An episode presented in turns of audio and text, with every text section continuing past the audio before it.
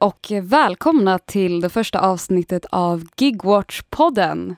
Podden där vi ska ta en närmare titt på gigekonomin. Ni kan läsa mer på vår hemsida gigwatch.se om vårt arbete.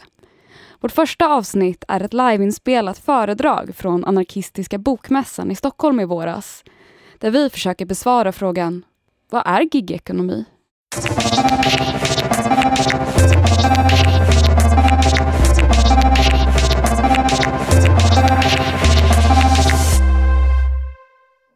Eh, jag heter Lovina och eh, jag är en del av eh, ett nystartat initiativ som heter Gigwatch. Vi tänker bedriva opinionsbildning, research och aktivism kring just gigekonomi. Och bara snabbt om gigekonomi, det är det som ibland kallas delningsekonomi. Vilket vi tycker är väldigt missvisande för att det är ingenting som riktigt delas. Det är det här affärskonceptet att man inte är anställd. Som till exempel Uber är ju lite pionjärer inom gigekonomin. Eh, där alla som jobbar för dem är egenföretagare. Liksom. Så det är ett amerikanskt fenomen som kommit upp nu under 10-talet. Jag ska prata lite om eh, vad som kännetecknar gigekonomin. Och då är det ju dels att liksom allt sker genom en app. Så att eh, man eh, söker jobb eller tar jobb och liksom, man jobbar via en app. Eh, och det är så man förmedlar pass eller produkttjänst, allt. Och sen är det ju att man inte är anställd alternativt att man är anställd fast under extremt tveksamma förhållanden. Alla de här apparna menar att de inte är arbetsgivare utan att de bara är liksom en plattform för utbyte av tjänster mellan privatpersoner så de ska slippa ta arbetsgivaransvar. Men sen är det vissa appar som faktiskt anställer sin personal men då är det typ via så här tveksamma underleverantörer, alltså ett bemanningsföretag. Det har varit en del rabalder kring vissa sådana företag att de ja, inte betalar ut lön och liksom Alltså man jobbar ändå på timmar och har inga garanterade timmar. Och eftersom ingen är anställd på riktigt gör det också att arbetarna måste stå för sina egna arbetsredskap såsom eh, bil om man kör för Uber eller cykel om man är cykelbud. Eh, och stå för kostnaderna för reparation, bensin och sånt. Alla de här apparna marknadsförs som eh, extrajobb och främst för studenter. Det är långt ifrån alla arbetare i apparna som är studenter men vi menar att det är liksom mer en retorik för att kunna skita i all arbetsrätt. Att så här, man ska inte kunna leva på det här, det är bara en extra grej. Så då behöver man inte kunna leva på det här. Så då betalar de liksom inte en lön, en dräglig lön eller har arbetsvillkor för det är liksom inte meningen att man ska leva på det fastän folk uppenbarligen lever på det ändå. I många appar så blir eh, arbetarna betygsatta av varje kund i vissa appar blir även kunderna betygsatta av arbetarna.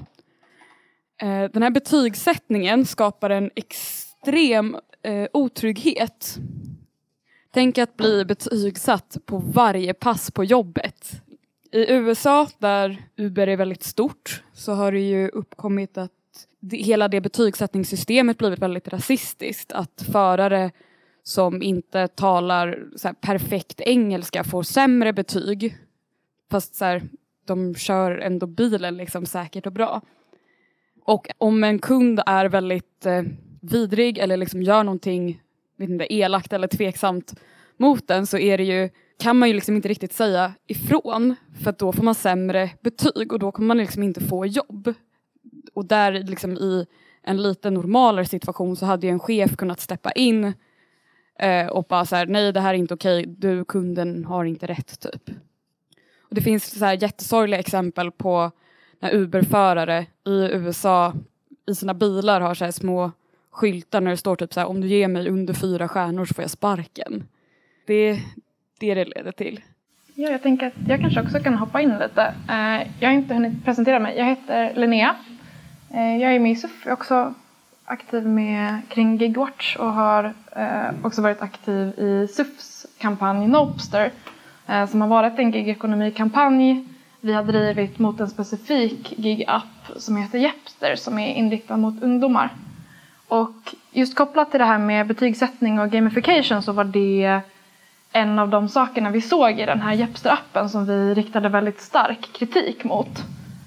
Och som vi ser som ett tydligt exempel på varför det är det underminerar ens arbetstrygghet att bli betygsatt på jobbet. Eh, och i, i det här eh, sammanhanget då, i Jepster så eh, arbetar man som ungdom.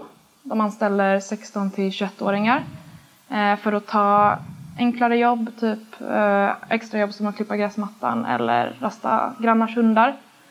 Och då är tanken att efter varje uppdrag, alltså efter varje gång man har rastat någons hund eller liksom varit och passat någons barn, eh, så ska den här främmande vuxna människan man har träffat Eh, via en nätplattform eh, och som man har varit liksom i den här personens hus, som man inte känner, eh, sätta ett betyg på den här ungdomen någon som kanske fortfarande går i gymnasiet.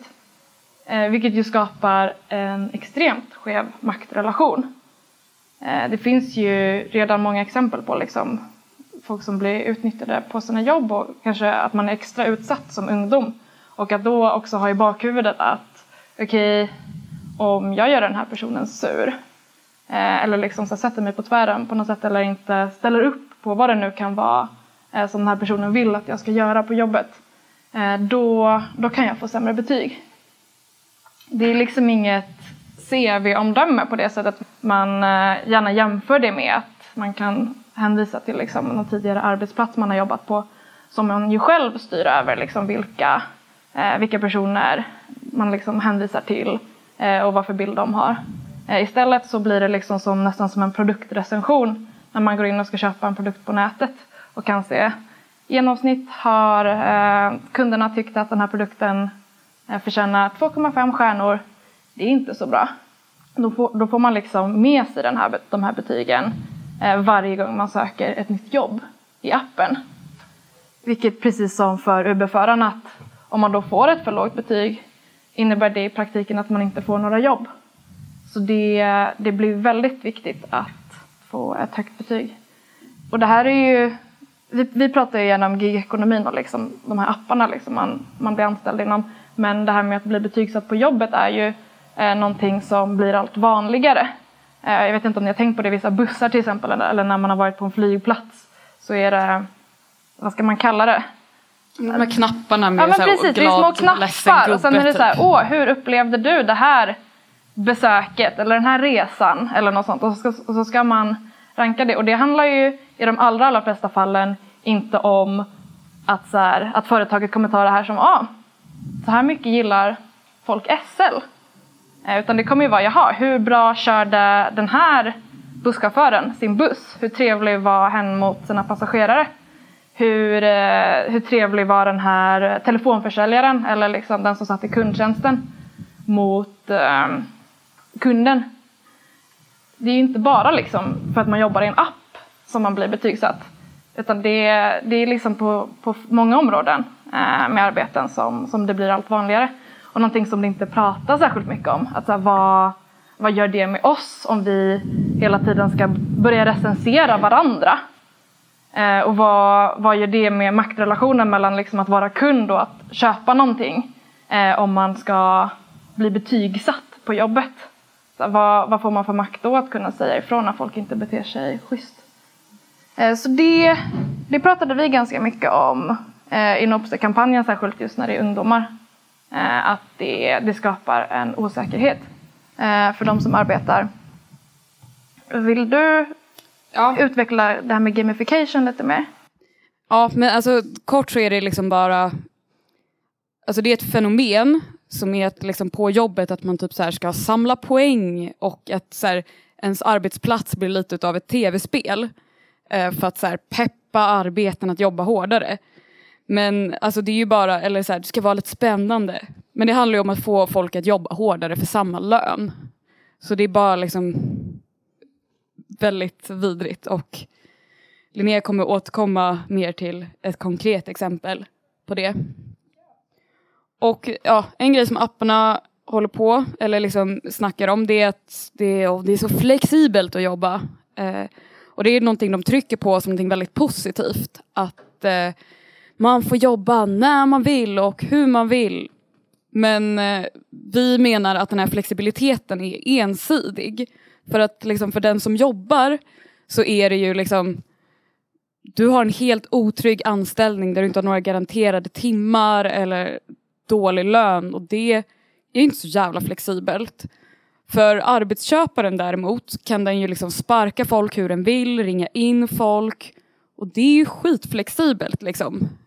Men eh, så det är liksom någonting de ja, trycker hårt på.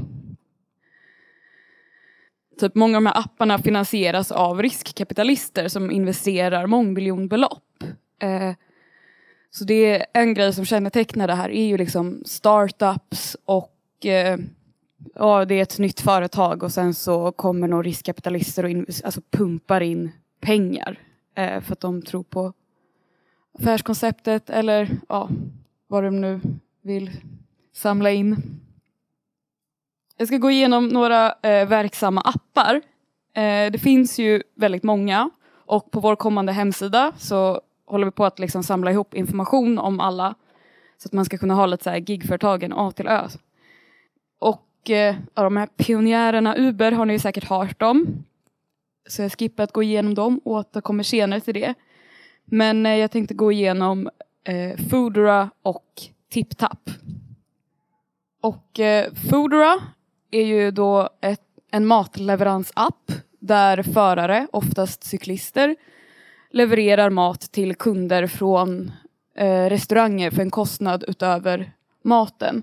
Så enskilda restauranger gör avtal med eh, ja, Foodora eller vilken annan matleveransapp så att man i appen ska kunna säga ah shit jag vill ha en eh, Big Mac och så beställer jag en Big Mac och så får jag lägga till typ jag vet inte hur mycket eh, för att få den liksom levererad hem till mig.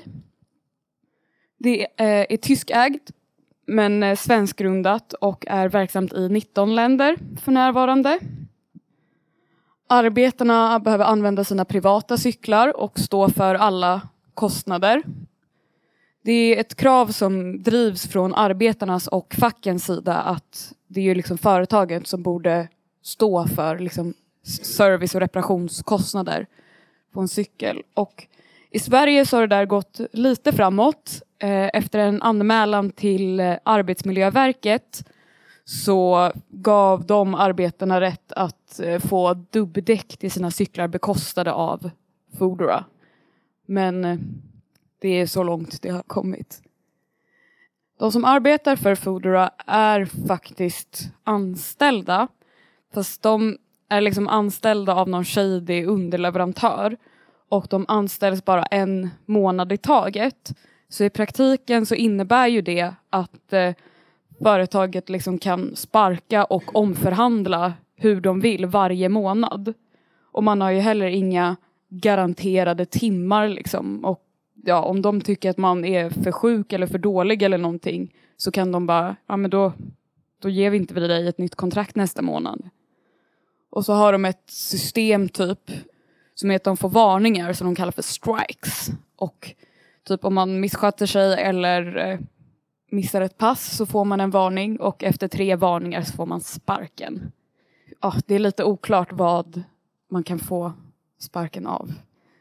Transportarbetarförbundet har eh, försökt teckna kollektivavtal med Fodra utan framgång. Det har inte blivit något eh, kollektivavtal. Det de har fått igenom är att det var en, ett cykelbud i Stockholm som faktiskt blev anställd på riktigt. Eh, men det har inte gjort någon skillnad för de andra buden. Eh, det finns också uppgifter om att arbetare har blivit sparkade efter att de haft kontakt med facket. Vilket ju liksom i typ en något så här, tryggare anställningsform skulle vara jätteolagligt.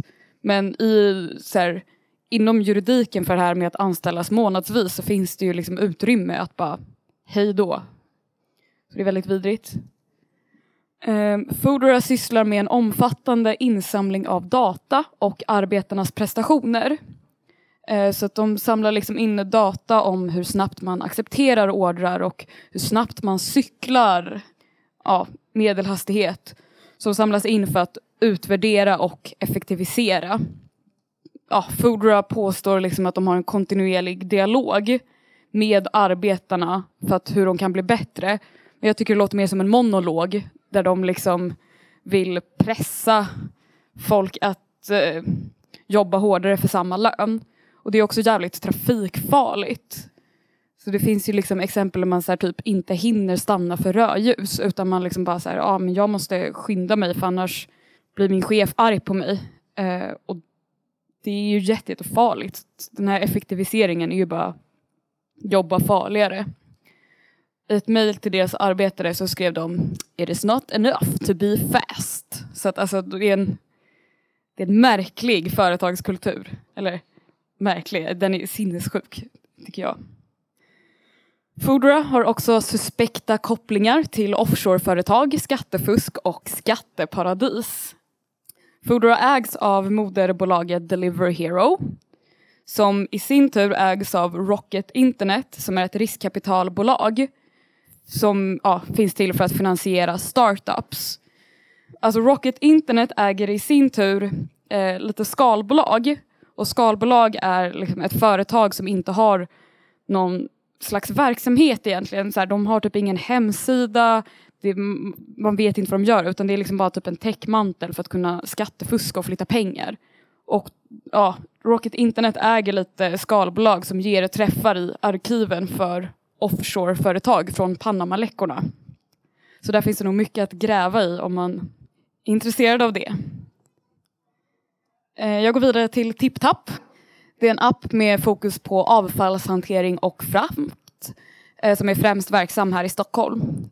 Det ska fungera som en annonsplats för privatpersoner som vill bli av med avfall och så söker arbetare, ja de ansöker om uppdragen i appen. Priset för tjänsten och således lönen för arbetet är helt upp till annonsören att bestämma. Det finns liksom inga bestämmelser med vad man borde få för lön för någonting utan det är, det är den som vill bli av med typ sin pant eller vad det nu är. Den får bara bestämma det. Ersättningarna på uppdragen är ofta mellan 50 och 400 kronor. Men TipTap tar ju 20 procent av lönen. Så om vi säger att eh, jag lägger upp en annons om att så här, oh, jag orkar inte bära mina kartonger till återvinningen, kom och hämta dem, du får 100 kronor. Då tar ju TipTap tar ju 20 kronor, så det är 80 kronor kvar. Innan skatt.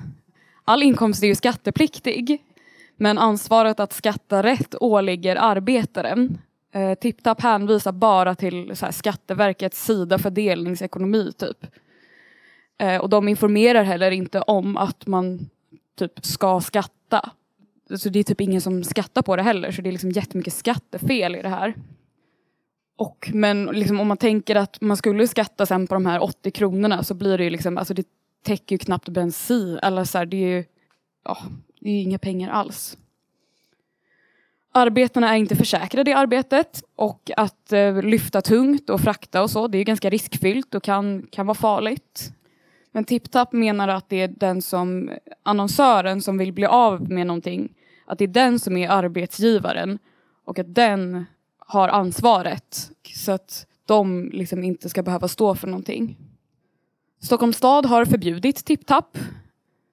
de menar att tjänsten strider mot det kommunala ansvaret av eh, avfallshantering, avfallslagstiftningen och miljöbalken. Eh, men TipTap har överklagat beslutet och förbudet har ej trätt i kraften. Men Stockholms stad och Avfall Sverige eh, hatar verkligen TipTap. Så att även om de har lite shady relationer med andra Eh, liknande företag så har de i alla fall tagit ett tydligt avstamp här. Och de har ett citat som jag tycker typ ringar in mycket av problematiken. Och det är Stockholms stad ser också att appen riskerar att främja en arbetsmarknad där tungt arbete utförs mot låg ersättning och utan försäkringsskydd. Därmed riskerar den att konkurrera ut bolag som idag har avtal med staden och hämtar hushållsavfall till uppgjord taxa. TipTap började ju också marknadsföra sig själva under sopstrejken i Stockholm. Så det är extremt tydlig liksom, krig mot fack och arbetsrätt. Ja, allt det här är ju ganska deppigt, eh, men jag tänkte gå igenom lite exempel på eh, initiativ till motstånd som har gjorts och eh, ska börja med att välkomna upp då ja, Linnea. Jag, eh, ja, men jag kan prata lite mer om Nopster-kampanjen som några av er kanske har hört om. Eh, som var väl igång framförallt i vintras eh, och initierades av SUF Stockholm. Förutom eh, det här med betygssättningen av ungdomar eh, som vi menar skapar en otrygg arbetssituation för de som jobbar för den här appen så precis som TipTap så tar Jepster en del av lönen eh, för varje utfört uppdrag.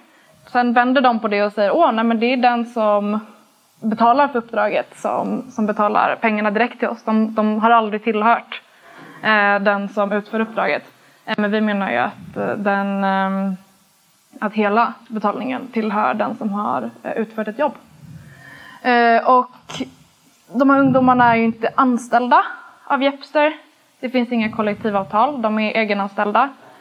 Jepster sätter dock grund, eller liksom en lägsta lön efter eget huvud som man sen kan istället för till exempel förhandla med ett företag kring, kring liksom vad man har för lönenivåer så har Jepster ut, ut efter eget huvud bestämt sig för att införa ett levelsystem för att påverka vad man har för minimilön som ungdom.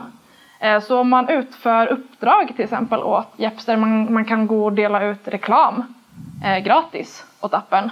Eh, och om, eh, om någon tar ens reklamblad där det står lite i ett hörn att man kan registrera en kod så får man poäng till sin level, kan levla upp, få högre minimilön. Spännande exempel på hur eh, en arbetsmarknad skulle kunna fungera eh, utan fackligt inflytande. Eh, där de som arbetar inte har någonting att säga till om alls. Eh, för det är ju också vår grundkritik av hela gamification-konceptet. Att det är ju premisser som företagen, som liksom cheferna sätter upp på vad det är man ska utföra, vad det är man ska klara och vad det är man får i utbyte. Eh, I Jepters fall får man levelpoäng i liksom något slags levelsystem de har hittat på där man har chans till högre lön. Eh, I andra fall om man kollar i Amazon så kan man få Amazon poäng typ. Swagbucks som man kan byta in mot Amazon merch om man jobbar tillräckligt hårt. Eh, vi hamnar liksom i en situation där helt plötsligt de som jobbar inte har någonting alls att säga till om. Eh, så vi bestämde oss för att vi ville agera mot det här. Vi ser det som, eh, det som en, en spjutspets mot vårt arbetsskydd att försöka underminera det, speciellt för ungdomar. Eh, och vi bestämde oss för att vi ville göra någonting som appen skulle tycka var väldigt jobbigt. Istället för att bara skriva en, jag inte, en debattartikel där vi bara det här är dåligt. För det har folk redan gjort. Kanske inte just kring Jepster. Så vi tänkte lite och kom fram till att okej okay, men vad är viktigt för en app? Det är väldigt viktigt eh, vad de har för betyg i App Store eller i Google Store när man ska ladda ner den. För på samma sätt som man kan betygsätta ungdomar i appen och välja bort ungdomar med för lågt betyg så kan man ju också betygsätta en app och välja bort appar med för lågt betyg. Sen är appar inte människor, så vi tycker inte riktigt det är samma sak. Jepster reagerade väldigt starkt eh, när vi bestämde oss för att börja eh, använda deras metoder mot dem. Att vi eh, betygsätter appen istället för att betygsätta oss själva eller liksom, eh, andra människor i appen så vi, vi hade en nätkampanj där vi uppmanade folk att rösta ner eh, Jepster. Betyget sjönk väldigt snabbt, det fick stort gensvar. Eh, det fick ganska stort genomslag i media. Just för att, jag vet inte, det var väl, det var väl lite oväntat. Det var kanske ingen som hade förväntat sig något sånt här. Eh, väldigt mycket artiklar med vinkeln typ, åh, vi förstår inte varför de här arga ungdomarna hatar oss. Vi är bara en liten, liten app driven av idealister. Eh, inget nämndes liksom om att de har eh, investerare, till exempel Stena Lines grundare som har gått in med x antal tiotals miljoner eh, i startkapital för appen. Utan det var, det var en glad entreprenör som var attackerad av ungdomar där vi inte heller fick, fick lyfta på vår kritik eh, mot appen. Eh, men så såg det ut. Det, det mynnade ut i att vi eh, faktiskt hade ett möte med Jepsters VD för att kunna föra fram eh, vad vi liksom så menar att, att appen måste ta bort från sina funktioner, framför allt för att bli schysstare villkor för ungdomar. Eh, sen har det inte hänt så mycket på den fronten.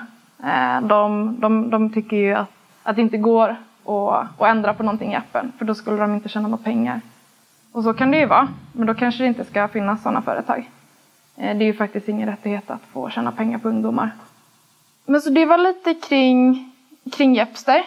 Så vår kritik riktades mycket mot den här gamificationen, eller liksom spelifieringen, jag vet inte om man kan kalla det på svenska, eh, som den här appen innehåller, som flyttar kontrollen från liksom, att de som jobbar ska kunna ha någonting att säga till om till att skapa en spelplan eh, som är helt designad av, av företaget kring vad det finns för villkor att jobba efter. Sen kritiserade vi också betygssättningen eh, och vi kritiserade också att eh, Jepster som inte ens anställer ungdomarna ändå tar en del av deras lön. Eh, så det var, det var huvuddragen i vår kritik mot appen. Det finns många fler appar man kan rösta ner om man vill. Eh, om, om den inte har så många downvotes så kan ganska få eh, röster ge, ge stor effekt. Eh, men det kan vara bra att göra det på ett, på ett samordnat sätt. Typ. Ibland så, så blir det en stor grej, ibland blir det inte det och då kan det vara bra förberett typ, så var, så varför man gör det här. Typ. Eh, vi mötte ju också lite reaktioner från högerhåll att eh, det startades en counter upvote-kampanj av appen. Eh, bland annat Rebecca Uvell, eh, om ni vet vem det är, en, ja, jag ska inte säga något om henne, eh, uppmanade folk att rösta upp appen. Det visade sig att många av oss hatar Jepster mer än många i högern låtsas att de gillar Jepster. Och att eh, väldigt många i högern äger en iPhone. Så betyget i App Store eh, såg väldigt annorlunda ut i jämförelse med Google Store. Det var lite lärdomar kring det. Du vill ja, säga någonting? Finns den kvar? Om appen finns kvar? Ja, ja den finns kvar. Och går företaget runt? Eller? Alltså grejen är att det är ett ganska nystartat företag så att eh, de flesta företag går ju back de första åren. Så det är, eh, och sen antingen går de i konkurs eller så går de plus. Det finns kvar. De har ju fortfarande väldigt lågt betyg om man ska ladda ner den. Så vi får väl se hur det går för dem. Det var ju kanske inte den start de hade förväntat sig. Men jag ska gå vidare och eh, ge ett exempel på ett fackligt engagemang emot gigekonomin. Eh, och det är det syndikalistiska facket FAU i Berlin som har eh, organiserat cykelbud, Uber Eats och Foodora, framgångsrikt i deras kampanj Deliver Union. De driver kraven att eh, alla servicekostnader som ja, reparation och företagen ska bekosta det. Att man ska få en högre lön på minst en mer euro per timme. Att man ska ha garanterade timmar. Och minst en schemalagd timme per vecka för att kunna planera sin arbetsvecka. De har väl haft en eh, approach där, eller man har liksom inte behövt vara medlem i facket för att komma på deras möten. Utan har liksom varit de har resonerat så att ja, men om folk dyker upp på det här så kanske de blir medlemmar sen. Så det har varit en lite annan, annat resonemang än så som fackrörelsen har fungerat hittills i Sverige. Det finns också ett exempel på att chaufförer i, som Uber och så finns det lite andra som fungerar exakt likadant, typ Lyft till exempel, har organiserat sig och eftersom de inte är anställda så är det ja, svårt att organisera sig fackligt, liksom, eller fackligt i den traditionella bemärkelsen av vad liksom, ett fackförbund är.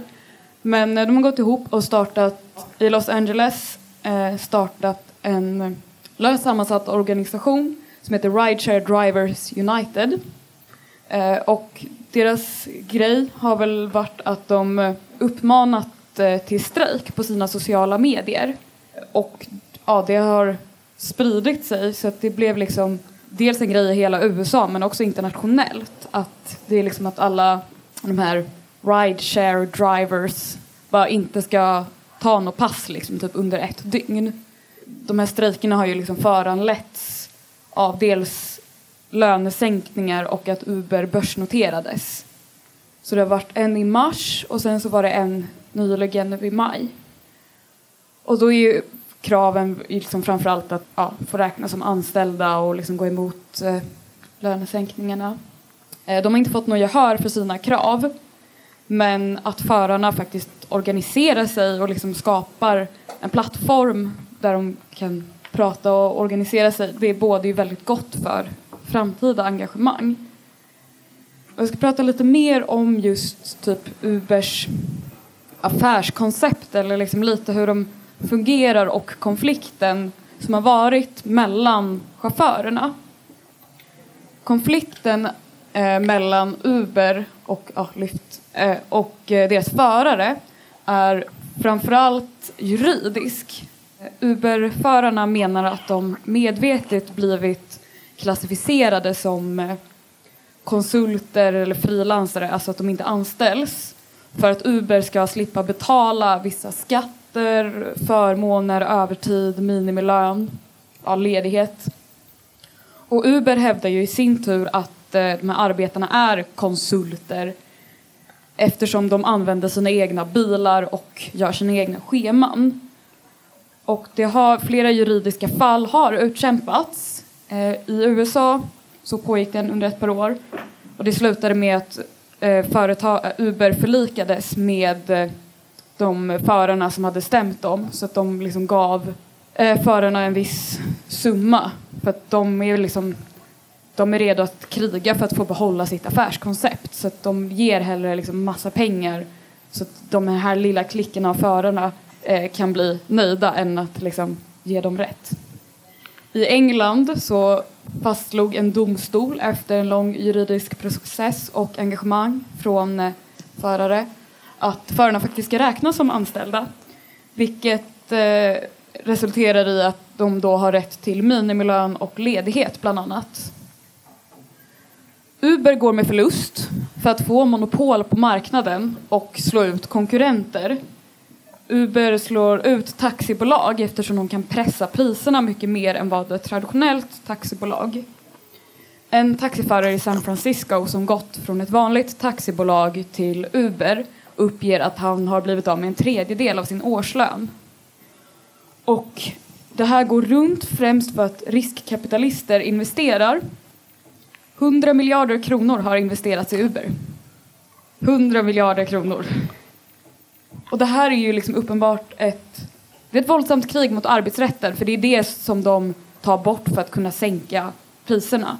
Uh, Financial Times räknade ut att en Uber-kund betalar 41 procent av resans faktiska pris och resten subventioneras alltså av investerare. Och det är ju liksom så de kan rasera arbetsrätten. Danmark har förbjudit Uber helt, eh, så att eh, det går att göra. Men eh, lagstiftningen är liksom inte anpassad efter det här. Det, det har inte hängt med. Men det går alltså. Vi har myntat ett eh, begrepp som vi tycker ringar in mycket av villkoren för och det är skugganställd.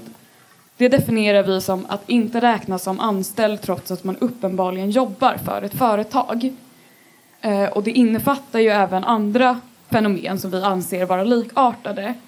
För grejen är att gränserna vad som är gigekonomi och liksom vilka företag som är gigföretag är ganska suddigt. Liksom, eftersom till exempel Foodora, ja, de anställer ju sina arbetare. Men vi tror att det kanske inte är så nödvändigt att definiera utan att vi hellre ser på likheterna eh, som arbetarna i den här utvecklingen har.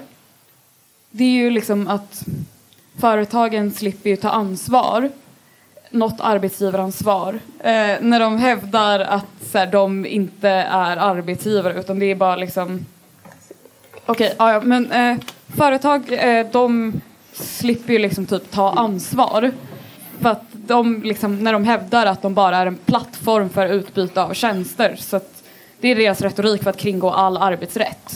Eh, så här, vi är inte en tjänst eller arbetsgivare liksom. Och då rättigheter och det är så byråkrati och krångligt liksom. Eh, men det är ju bara för att ja, få ungdomar som att jobba för en sån här sjuk grej som Jepster eller dylikt. Vi ser mycket likheter med bemanningsföretag i den här gig-ekonomin. För om man jobbar för ett bemanningsföretag så är man ju inte heller anställd av företaget man jobbar för. Och ingen fast arbetsplats eller kollegor. Så det liknar ju mycket av, eller liksom tendenser av gig-ekonomin. Vi ser också likheter med eh, vikarier, att de delar den osäkra erfarenheten där man blir inringd och väntar på sms och behöver titta på mobilen hela tiden. Det är bara att det inte finns en app för det än. Och vikarier har ju heller inga garanterade timmar så det är lite samma grej. De har bara inte en app än. Vi menar att eh, gigifiering är liksom en utveckling på arbetsmarknaden när jobb som tidigare varit alltså trygga kanske var väldigt snällt sagt, tryggare i alla fall, kan komma att gigifieras precis som att TipTap lanserar sig under sopstrejken så att eh, de som jobbat som med att eh, flyttfirma eller sophämtare liksom ska forslas ut för att vara typ folk som jobbar för inte så mycket alls. Vi menar ju, eller liksom jobb som är, har en typ en normal anställningsform nu kan liksom komma att gigifieras eh, om man inte står upp för arbetsrätten och liksom organiserar sig och ser till att sånt här inte händer. Det var nog allt eh, för mig. Och det är ju en jättedeppig utveckling det här. Men som jag visat så finns det massa förutsättningar för att göra motstånd och det är det vi i Gigwatch ämnar vara en del av. Ja. すいません。